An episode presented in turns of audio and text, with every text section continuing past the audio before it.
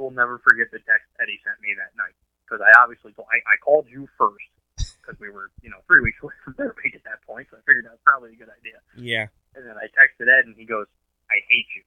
I'm proud of you. I'm glad you're doing this, but I hate you." Brings him off the corner. We go green flag racing. Kelly gonna pull the slide job on him up at turn number four. The Slide Job on Race Pro Radio. Brought to you by DMC Racing Products. Race to win. Hello and welcome to the Slide Job here on Race Pro Radio. I am Bobby Chalmers, and in this week's episode, you guys are in for a real treat. You're going to get to know someone who's like a brother to me, someone whose voice is very distinctive and just loves to have a good time. Many of you know him as Wireless Mike, but how many of you know his family's background in racing and what got him interested in the sport?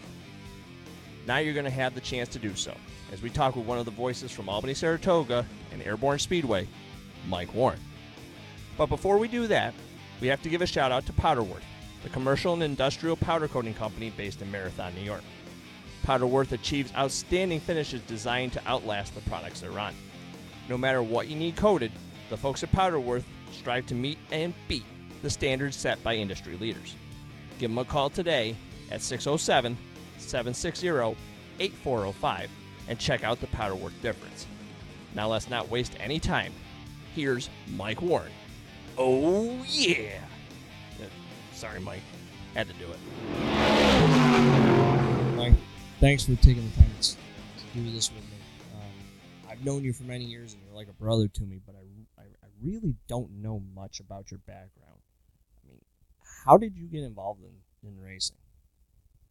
Well, racing has been a family sport right from the beginning, and I'm sure as many people around Lebanon Valley and Albany, Saratoga already know this, but Apples, John Albany's has worked on plenty of cars throughout my lifetime.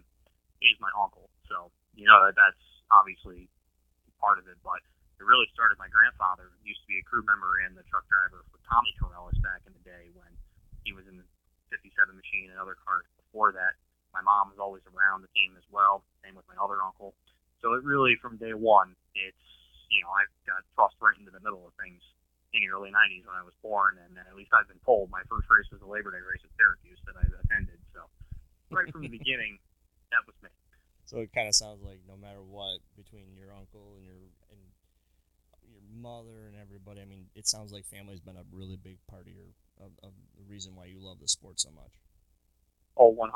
My, my mom, my mom tried to keep me away from it a little bit in my teenage years, but that didn't exactly work. You know, it just like I'm sure all of us, we fell in love with it too much, and it just became at one point a way of life. And you know, that's that's where we are here. You know, I look at this 28 years later. I'm, I don't know what I would do without a summer of racing. And unfortunately, right now, it's looking like we're going in that direction. As much as I don't want to believe it. It's kind of scary right now, isn't it? Yeah, it, it really is. Now, for people that probably don't know, um, you you've been one of the voices at Lebanon Valley and, and Albany, Saratoga, and recently Airborne, and and even really more recently, you've handled a lot of the you know, a good portion of the Victory Lane uh, duties at, at Super Dirt Week at Oswego. You know, that's in addition to, to being a non-camera person and the host of the old Race Pro Weekly show we used to have. Um, how did you ever get started in, in, in becoming an announcer? Well, this was one of the odder stories that how how I got this. I, I don't know if everybody remembers back in 2010. Unfortunately, Dan Martin was in a motorcycle accident and couldn't, you know, announce for a little while. So at Lebanon Valley, the Saturday afterward, it was Jay Terry that came up to me, and at the time, I was interning at 104.5 ESPN Radio with Brian Sinkoff. He knew I was doing it, and he said we want to give it a shot. So that night, I was brought right into it, and I, I got to tell you, the, I remember the attire I had on, and this would not fly on any other night ever. Mark Flack Jr. shirt and jeans probably will never work ever again for an announcer on, on a night. But that was the case that night, and you know, I, I met John Stanley, and I got put right into it, and and the story was from there. And boy, I'm gonna come out and tell you, I listened to tapes from that opening night, ten or that wasn't opening night, but that first night ten years ago. Boy, did I suck! I'm not even. Gonna, I'm not even gonna, you know, try to sugarcoat that. I was god awful. At, the start, I was a carbon copy of John Stanley, which you know, you think about it, you, you grow up listening to him, you, you pick up those things right away. Exactly. When Dan came back, you you kind of went into another role, especially at Lebanon Valley, Um, now, how did you do that, and how did you end up becoming a co-announcer up at Albany Saratoga? Well, with the when Dan came back, which it was about in the middle of the season, it was actually positioned further back. I, I know you remember that Bob Jennings was filling in, doing all the pit road reporting and all that. And it's something they hadn't had in a while, so I just slid down to that spot. You know, like we're doing a few victory lanes here and there, and with the exception of having to run back and forth between you know turn one and turn four, which is the front stretch is pretty long at Lebanon Valley. For those of you that don't know that, um, it, it, it was easy. It was a good chance for me to interact with the drivers, but it was something we really didn't have at that point at Lebanon, and I, I really think it brought an extra, you know, flair to it on any given night. Because you know, one thing we started doing too, we started interviewing second and third place. You know, so for example, and I'm just using this one because it, ha- it seemed to happen a lot. You know, say Hearn was in victory lane, you get the thoughts of maybe an Eddie Marshall who finished in second. If Kenny Tremont were to finish third per se, could be a little bit different. You know, hey, maybe I had five more laps or something like that to that effect, which really gives the fans a little bit more insight of what they were thinking during the race. Right. Now, as far as Malta is concerned, uh, you know, it was around 2011, 2012. My years are off. Uh, memory's not the greatest when it comes to that. It is when it comes to other stuff. But the, uh, you know, that's about when, you know, everything got taken over by the Lebanon Valley management team, and Lyle became the promoter of Albany Saratoga, and you know, obviously that was Dan, already Dan's role of being the announcer there, and I got brought in as the second guy, and it's just it's taken off from there at that point as well. And you know, Malta, Friday nights, it's fun. I'm so glad Lyle trusted me enough to take that spot, and you know, I, I ran with it from then on. We've been doing more stuff, you know, with Mia as well. You know, pre-race stuff. We're starting a YouTube channel this year once we get going. You know, with some post-race recaps in there as well, and it's just it's taken off and it's gotten better each and every year. Yeah, I think anybody that's ever been a part of the the Albany Saratoga Facebook page, they've seen you and, and Mia doing the uh, the live stuff early in the early in the evenings. You guys are two characters, especially when you do that stuff. Oh yeah, you, the biggest thing is you got to have fun with it. I know, I'm sure you remember because you you literally sent me the three letters WTF after you saw it when I did the promo before the final night of racing last year, wrestling style. But I've all I'd always Oh, yeah. wanted to do that. When we found out we were giving out championship belts, there was no way I could go away. What does it mean for for you, or even just a, an announcer in general, to interact with the drivers, not just you know in victory lane or or doing a small interview, for building relationships? What does it mean for for for you to to interact with the drivers? Uh, apart from really getting to know their personalities and you know what they're thinking when they're going in on the race car, first off, you'll know you you'll learn you'll meet some of the coolest people when it comes to racing, and that's no matter like for me right now, no matter which family and whether it's the Malta one or the airborne one, that you know you realize these guys, a lot of these guys are just people that like to get behind a race car, and that's one of the coolest things about it. But you know, when it comes to victory lane too, I know I can go out and have some fun with a little bit, and who I can't, and all that, and you really, you really pick up on it. And I think it makes the show a lot better. And, you know, it brings the personalities out in victory lane, and it's something that the fans really eat up. You know, and you can have a little more fun out there when it gets to victory lane, and Right. you know, you know what to ask them a little bit more. You know, for for example, and this this is the one I'll use. You remember back in 1999 when Kenny Tremont went on a tear, winning just about everything at Lebanon Valley. Yep. You know, I, I John Stanley has told me, you know, you got to the point in August. Well, what do I ask him? you know, and, and these are some of the things that you know. By talking to some of these guys before the races, after the races, you know, you can pick up on a few more things. Where, hey, this guy's doing well. Well, hey, maybe you know there was a birthday coming up. You, you mentioned within their family or something like that. That just you know it brings a little bit more to it. the the one of the coolest things um, from your time when you used to be at the Valley, you know, John Stanley and Dan Martin used to let you call the modified heat races. Most of the time, most people would be up in the the announcer's booth, being able to have the lineups right in front of them, looking at the timing and scoring, seeing how fast things are going. You didn't do that. Talk to me about how you got to the idea of calling the the heat races basically from the top of the grandstands. Well, the the interesting thing about that was now I went from a fan to an announcer in six days. Of course, you know, because Yeah. the week before that I was sitting in the stands and top. I used to sit on a black section about dead across from where Brett Haas's pit is, if if just for a visual, which is Mhm. really the best spot to see when you're up on the top. Because you're, you're only really getting a small spot of turn two being blocked by the by the Geddes trailer at that point, so you can see everything going on around the racetrack. So obviously at the beginning, and John threw me into the fire and had to get a modified heat the first night I would announce it. But once we got down, I got down to pit road. I, uh, you know, I, I thought that was the best place, and I thought it was something different. You know, the heat from the seats is what we called it, and you know, not so much for fan interaction, but it was kind, of, it's kind of the old school way of doing things. You know, you don't have timing and scoring. You know, you, you're you're kind of looking around, you're seeing because obviously Lebanon's a big track. You're okay. If you can't see if there's a car stopped in turn two, where's the caution? at going, but it, it kind of gave an old school feel to it, and I I love hearing the fans' reaction. You know, when you announce Kenny Tremont, you know who, you know what fans are going to be there, what fans are going to be booing them. Same vice versa for Brett Hearn, and it's Right. cool to play into that factor a little bit. Okay. Did the fans really get into having you up there doing that stuff? Some some of them did. They were some of them you could you could see they're like, oh my god, that's the announcer up there doing doing what is what is he doing out of the tower? You know, the first few nights. Eventually, everybody got used to it because. uh, You know, I had to go to the same spot almost every week for that reason. I tried going to a different spot, the, enough of the track was blocked a little bit, there were I had to make sure, obviously, visually I could make it work. But it just was a different element to it. But it was also easier, you know, because usually right after that heat race, we had the, the last pure stock race of the night, so we had to do that victory lane. So it just made it a seamless transition. A couple years ago, you, you, you graduated from college. You were up in the, the Plattsburgh area, and you made a lot of connections up that way. Since you've been out of school, you've gotten a full time job. You know, talk to me about your outs your life outside of racing, and you know, and most people don't realize your full time career is actually in television, so you're still in the media. Talk to me about that, and then talk to me about like how that even got you in the you know in the door at all at, at Airborne. Well, so what I do outside, like you mentioned with television, I'm currently a morning show producer in the Burlington, Vermont, Plattsburgh, New York market. It actually spans through three states. There's some of New Hampshire too that's involved in that. So I produce the morning show five days a week. Sure, it feels like a lot more these days because we're we're putting in some long hours with just the way this is going.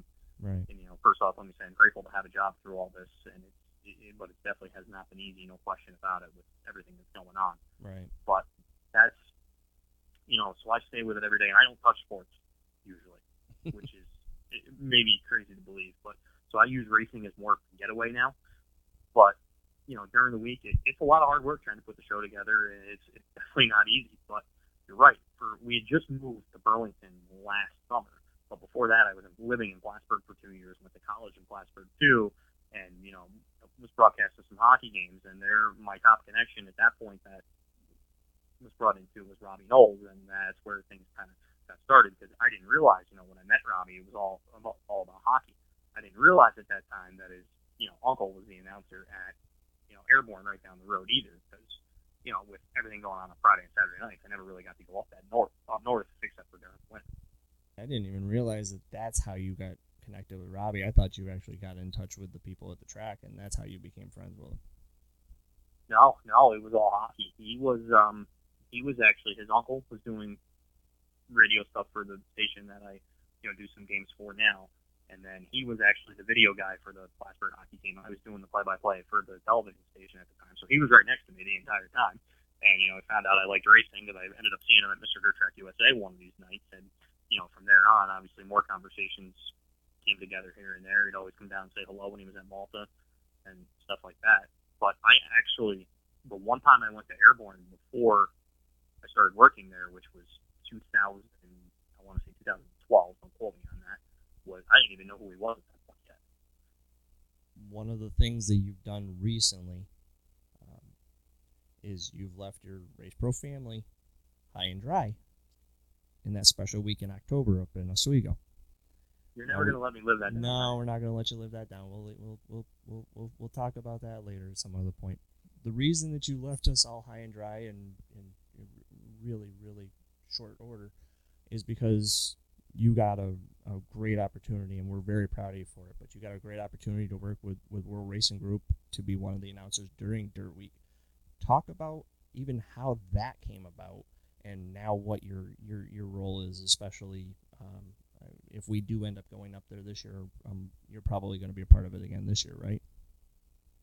Um, well, that's that's the plan. I haven't heard anything different, but obviously every year things can change. So I'm, I'm hoping I get to come back and do it again because it's a lot of fun. But the way the way that all got started, it, in the middle of September, it was a random phone call from Shane Andrews that I didn't see coming at all, and all of a sudden he's like, "Hey, Rick Eshelman can't make it this year. He's got another event going on, and I think he'd be good to fill this role. Do you want to do it?" And you know, you, you get your shot to work at Super Dirt Week. They're not saying no, no question about it. You know, because it's it, it is, with the exception of the World Finals, it, it is our biggest stage in our sport, at least in the Northeast part. Now, last year, Rick came back and got into it, but I mean, but you guys worked together. I mean, how cool is it to be to realize that you're one of the voices that people across the country, especially on like Dirt Vision and FloRacing, are now hearing you, not just the people that are that are part are at Super Dirt Week. It's an amazing feeling, and you know, I, I, I admit I try to turn things up to 11 a little bit, but I, I'm anxious the entire week. Like I'm, you know, nervous just because it's, it's the biggest stage. And I, I realize, you know, at the end of the day, I'm just talking into a microphone, but except for Victory Lane when, I, you know, the cameras are 100% on me and I, I you know, I got to really make sure I don't do anything stupid, which, you know, with me sometimes that can be a little crazy. But, uh-huh. um, yep. you know, it, it, it's, it, to be a part of that group it, it's a humbling experience because I, I will be the first one to tell you, you know, everybody compare, compare eh, you know, everybody makes comparisons to everybody. There, there's sometimes I'm like, he's like, oh, you're just as good as Shane and all this. And I'm like, I don't think you realize I don't belong in that group. Like, I'm just trying my best out here and trying to have fun. That's really what it comes down to because we all are just race fans with a microphone in our hand. There's no question about it. But I'm just trying to go out there and do the best I can. And, you know, on that stage, it's a lot more fun. Now, we're in a really pressing time in our sport. You know, I think it's one that, that I don't think many people have ever really seen, and I don't think we'll we'll ever see again. I mean, there's really nothing that we can. You know, this is totally unprecedented. How weird is it for you? I know what it's like for me, but how weird is it for you, knowing we should be at our local racetracks, especially even this weekend? I mean, a lot of practices would have been starting this weekend.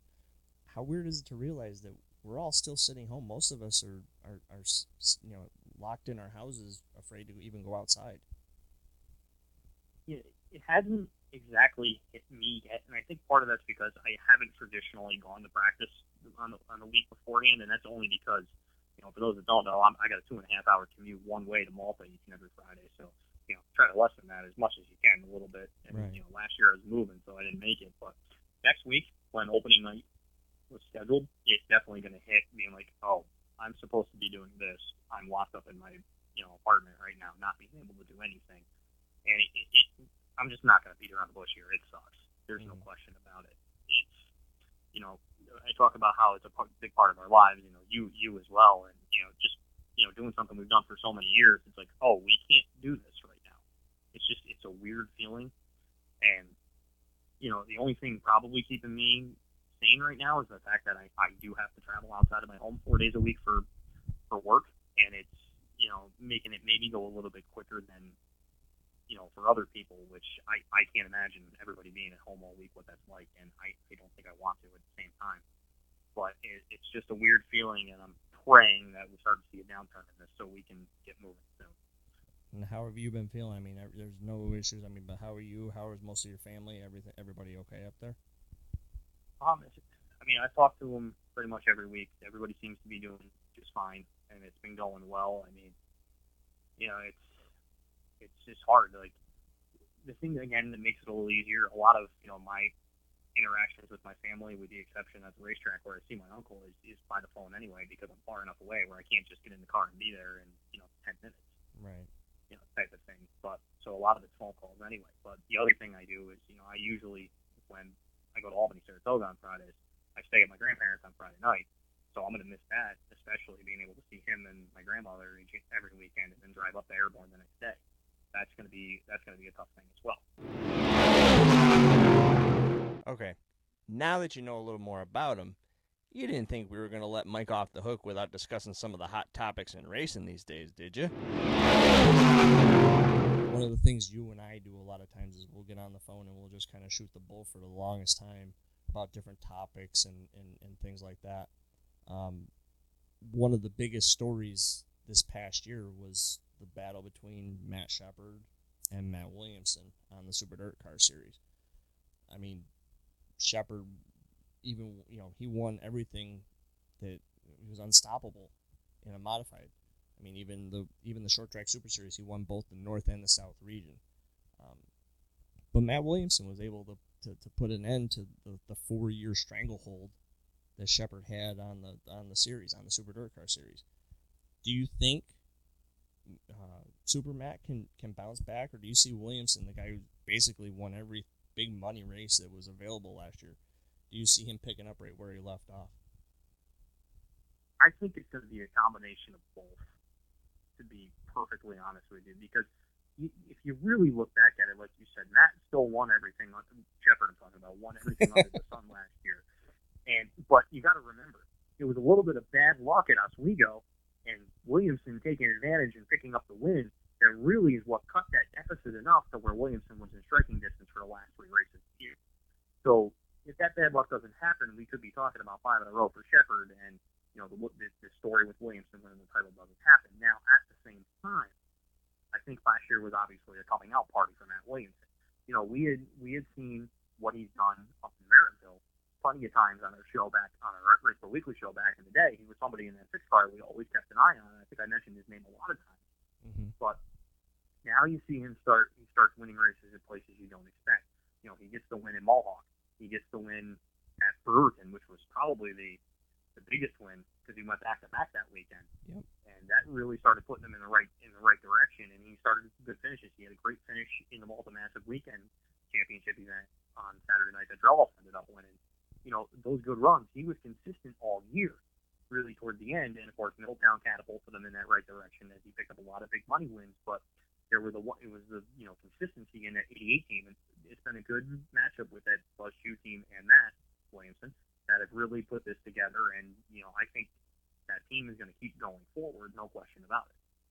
Do you see him kind of like I said, picking up right where he left off. He won two of the big races down at the Dirt Car National uh, this past February.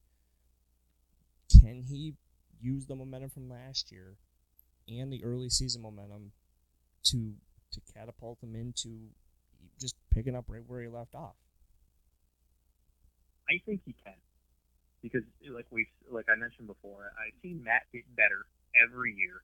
Every year he's just he's taken off, and I think this team that they put together is going to be big. But you know, when and if we get this thing started here with the Super Dirt Car Series in 2020, I want to see what tracks will start things off a little bit just based on the scheduling because that could make a huge difference as well. You know, Matt Shepard has not been one that it, good luck has come in Malta. So, say for example, I'm just putting this out there as, as a what if. I'm hoping this starts way before this. Say the Big Show is the first race of the season for the series, which okay. you know could happen. You know, who knows who's going to start off with a big night that night? It really, there's so many races on the schedule that it's tough to tough to say that. At the same time, the bad luck bug can also hit you in the wrong spot. You know, and, and that's really what happened to Shepard at the end of the year, like I mentioned before. But if Williamson gets off and reels, you know, two or three off right away, which is possible, we could be looking into another year. Take those two out of the equation. You know, obviously, is say the, the the two favorites. Who do you see as the biggest challenger for them? You know, is there somebody? Is it a Billy Decker? Is is, is a Mike Mahaney going to come up and try and take over? It, it, who do you think could be the one, you know, Eric Rudolph, that that challenges the most for, or, or the biggest challenges for, for Matt Williamson and, and Matt Shepard? I'm going to say two guys out of the four that you mentioned are definitely going to be right there. Eric Rudolph has been right there for the last couple of years. He quietly does it and you know all of a sudden you'll look up and you go Rudolph's in the top five. Where where did he come from?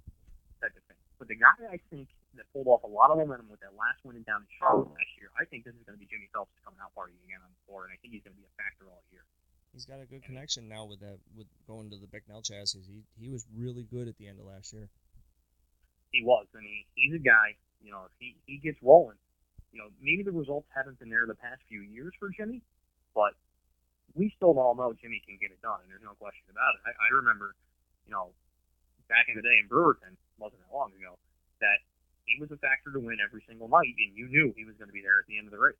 And I think that's going to be the case throughout the tour, throughout everywhere this year. He's put some really good runs together, and I think, you know, he does put this together. He's going to be right there at the end of the season.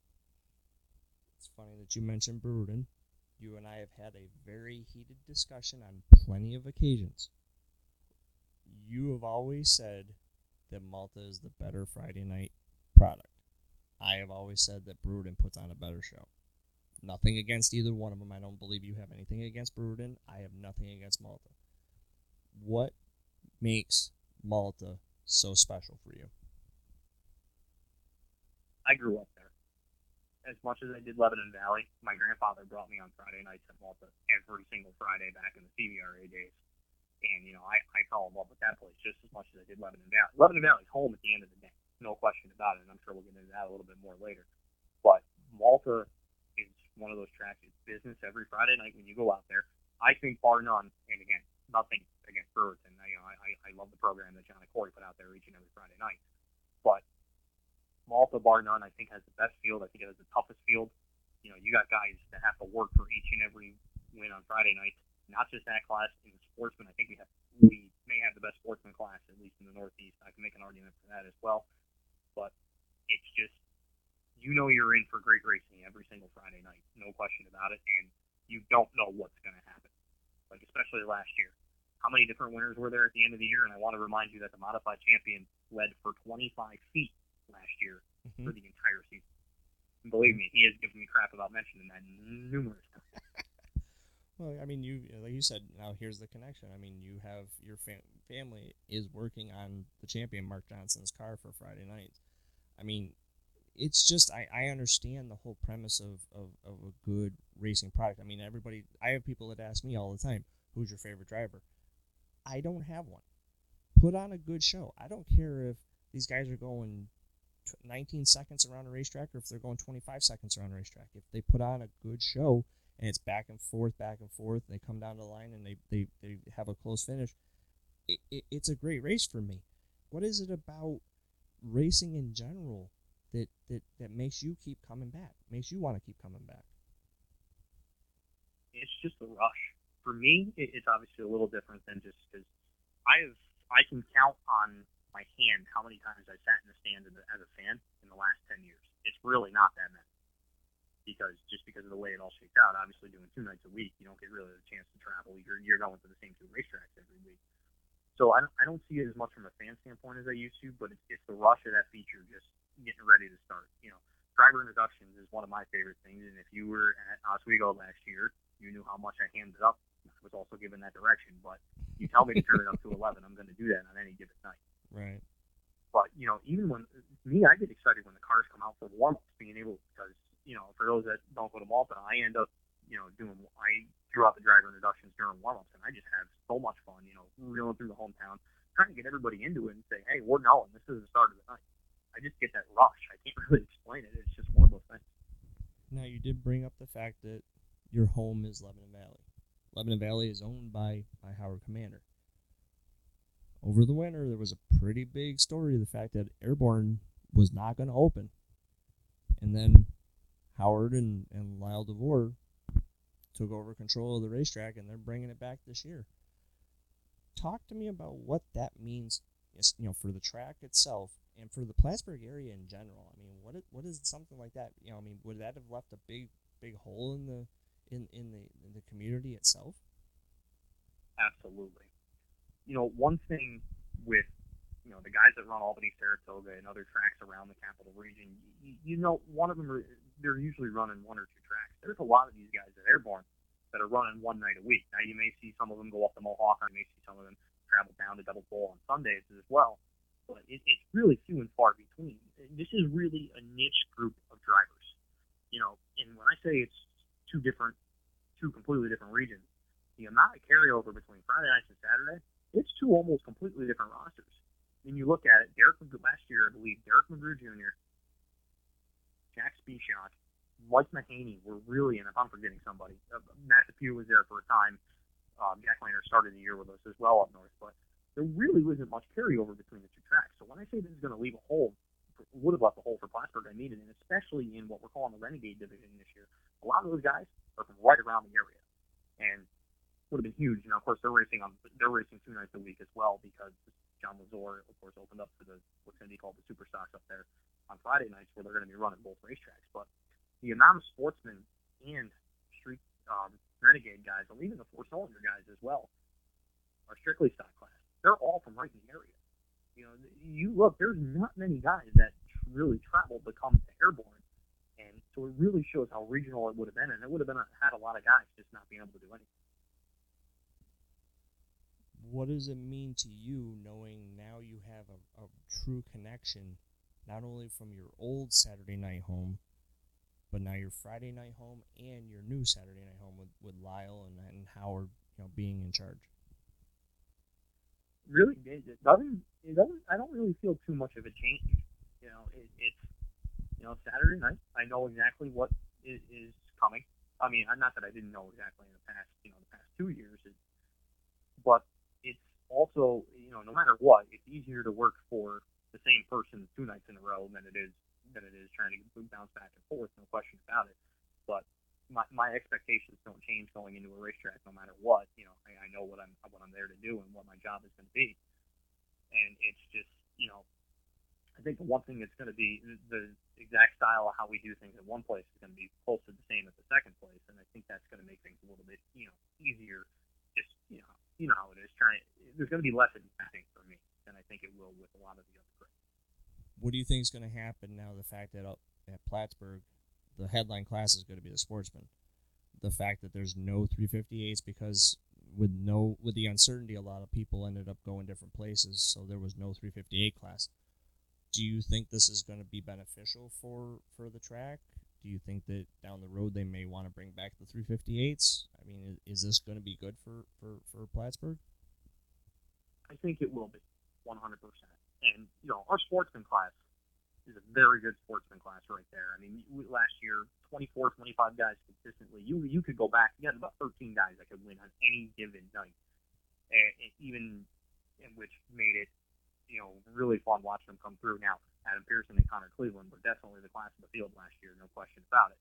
But, you know, those guys put on a show. And because of how local everything really is, you know, you got a lot of fans that you watch and walk walk around. You see a lot of sportsman T-shirts on fans and stuff like that. A lot of people know the sportsman guys a lot. So having those guys be the headline, there's no question about it. I think definitely 358 in the road down the road are, are definitely something in the cards for the future you know, obviously I can't speak for that. It's not something that, you know, remember I'm just an announcer at the end of the day. So right. I would love to see the 358s come back, but, you know, right now I got to worry about taking it one year at a time. And I think the Sportsman as a headline class is definitely going to be the right call, and it's going to work out well this year.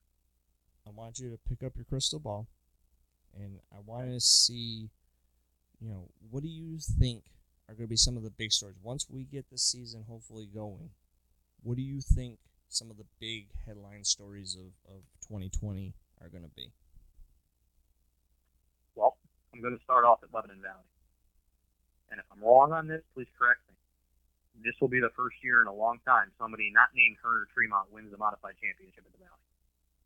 Where are you going with this? I'm putting my cards behind a certain rocket from Ravenna. I just got a feeling it's Keith Blackshear at Lebanon he's been he's been consistent. He's been really consistent. What what kind of makes you think that that, that it, this is the time that Keith's finally going to put it all together? I think you know he has really good equipment. Team's been together for a while, and Keith knows how to get it done. He was close two years ago. Uh, you know, it wasn't like you know he and he has been. He's gotten multiple top five and point finishes. I just got a feeling, you know, he puts together a consistent year, he's going to be right there. And I would love to see it, no question about it. And that's one of those things, you know, not so much as a race fan, but I've gotten to know Keith for, you know, a number of years, obviously doing this announcement thing, and I, I think he's got a great shot. Now, I'm not taking away from anything. Of course, Tremont can be right back there as well. No question about it. I wouldn't count out Batman under any circumstance. Ronnie gets it together. He can be right there as well. There's a lot. There's still a lot of guys that in the field that can get it done. You know, don't want to discount anybody, but you know, one thing I would like to see, and I'll say this also, boy, before he retires, wouldn't you love to see Eddie Marshall win the title at Lebanon? He's he's been way too close, way too many times. That that would be, you know, I think the story of the season, no matter what happens anywhere else, if he were to get that done.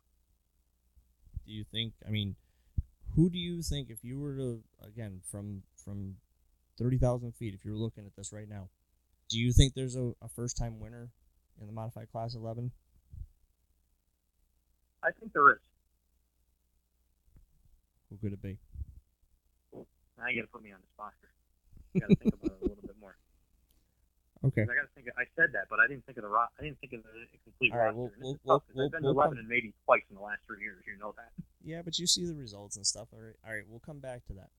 What else do you see in the crystal ball? What do you? I mean, on the dirt circuit, on on anything. What do you see? You know, it, it's a tough question because a lot of a lot of things.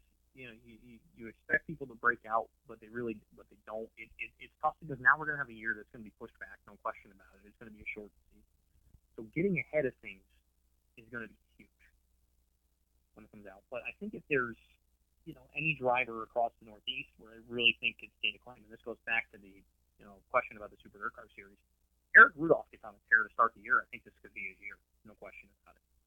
Okay. You know, again, he, he's shown he can be right there, and I think that's going to be one of the biggest things to keep an eye on. The, the way I usually close most of of these podcasts has been doing the whole word association thing. Either a word or a phrase. If I mention somebody, I you know just kind of describe the person that I'm talking about. When it comes to announcers, you've worked with some of the best. You worked with, with John Stanley. You worked with Shane. You worked with Rick Eshelman, You worked with, with, with everybody up at Plattsburgh and whatnot. Talk to me about Dan Martin. I mean, I've had a good connection with him. Him and I have been friends for years. He he interviewed me during my you know when I got my first my first win at Lebanon Valley. What does Dan mean to you? Dan is like a brother to me, no question about it. You know, he he has been there every step of the way with me through this my announcing career. You know, whether it's on the team at Lebanon, you know, the team at Malta, you know, and he first off, he's one of the nicest guys you'll ever meet, and anybody Sure. that's met him, Sure. I think, without question, knows that. That's not there's no debate to that. But you know, he you know we get through the night, and he makes things a lot easier when things aren't going the best because he's obviously for as long as he's done it, he's seen situations I haven't yet. But one thing he's always told me is just be ready to change at a moment's notice because that's your job, and that's the best advice he's ever given me, and I've run with that. But if you knew how much fun we also had behind the scenes, it's good too. You know, I was glad I talked to him the other day, see how he was doing. You know, obviously he's affected by this just as much as we are. You know, getting things going because it's what we've done our whole lives. Right. You know, I keep going back to that, but it's the truth. Second one's kind of a it's a last name um, word association more than a than a full name. Talk to me about the Corellis family. You guys have like you talked about earlier. You had a connection with you know with your with your grandfather and and Tommy. You personally have had a connection with with with, with Donnie. Talk to me about about the Corellises, and then if you want to break off and you want to talk about Tommy and Donnie, go right ahead. But what does the Corellis family mean? you know, they they mean a lot to my family in general because unfortunately I was on the tail end of really my grandparents' involvement, you know, my grandfather's involvement with with the Corellises, and same with you know Apples at that point was with the Matson team when I really first started to remember all these things, you know, 95, 96 area. Right. But you know, so I didn't get to, all the stories I've heard about Tommy, just in general. You know, there are some things. My my mom has told me many times you would have loved it in the '80s, which I'm, I'm sure you probably could tell me the same thing Yeah. Yeah. because because I'd be right in the thick of things all the time. But you know, Donnie, there's there's you know, I watched Donnie for a number of years. He's always been a good family friend. He, actually won the first modified feature the night I started announcing. That was my first modified interview. So that made things a lot easier for me because it's you know it's somebody you know. Yep.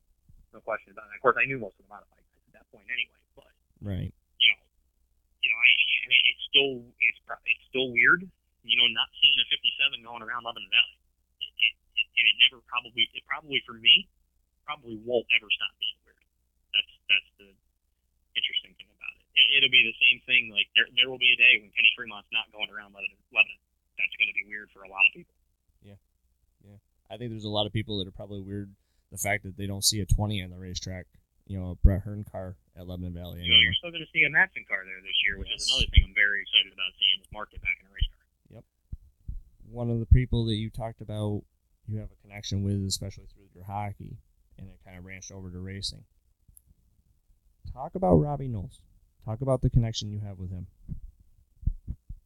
You know, he he's turned into one of my best friends over the past few years, especially, you know, coming back to Plattsburgh. You know, it's different being in college when you know everybody. It's different when you come back and it's you know he's one of the few friends you really have in the area to start back off.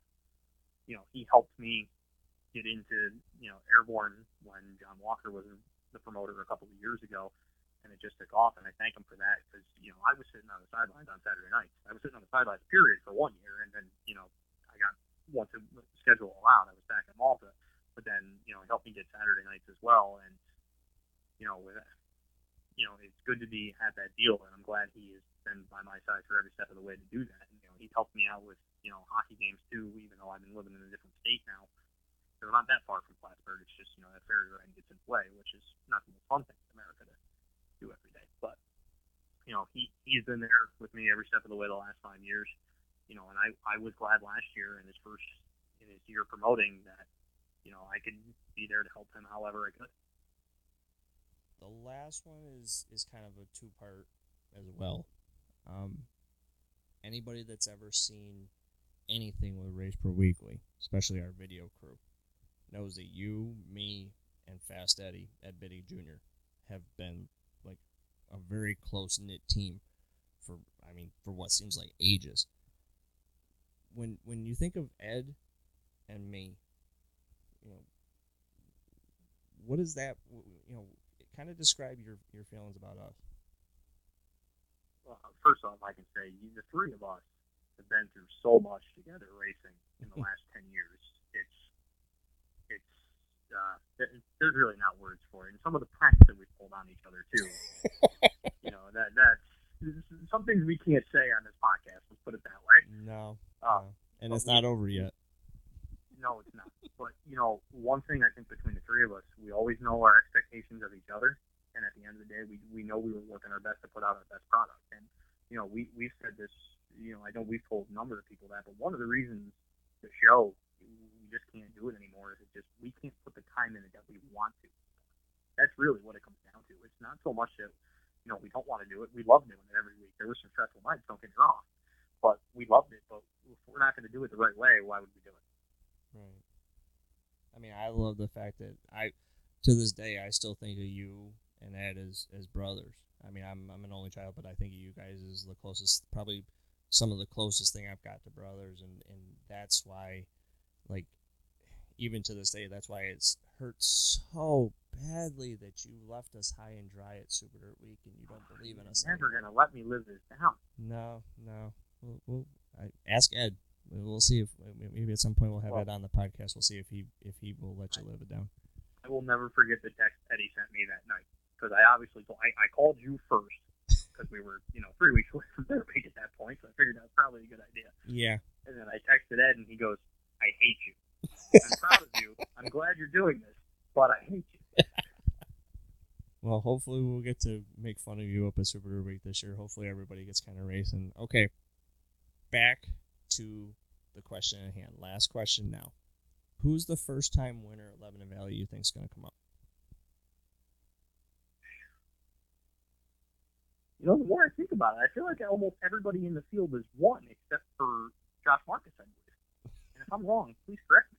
Well, I mean, you got like last year, the the night that LJ pulled the slide for life move on on John Rochelle. I mean, Yep. I think everybody and their brother thought John Rochelle was going to get that win. I mean, he's he had a really good year last year. I mean, And that's the guy I want to see pick up a win. You know, for years he's been one of those guys. You know, he just comes. You, you see him down with his family. He, he just loves racing. He wants to get this done, and I think he has the capabilities of definitely doing it. You know, there's one person that I figured you would have said yes, and I'm surprised you haven't. Oh, we're thinking about a 33 card that I forgot about. Yeah, I'm surprised you didn't bring that up, seeing as how you become really good friends with, with, with Mark. I'm surprised you didn't mention Mark Johnson in, in Scott Hamlin's car.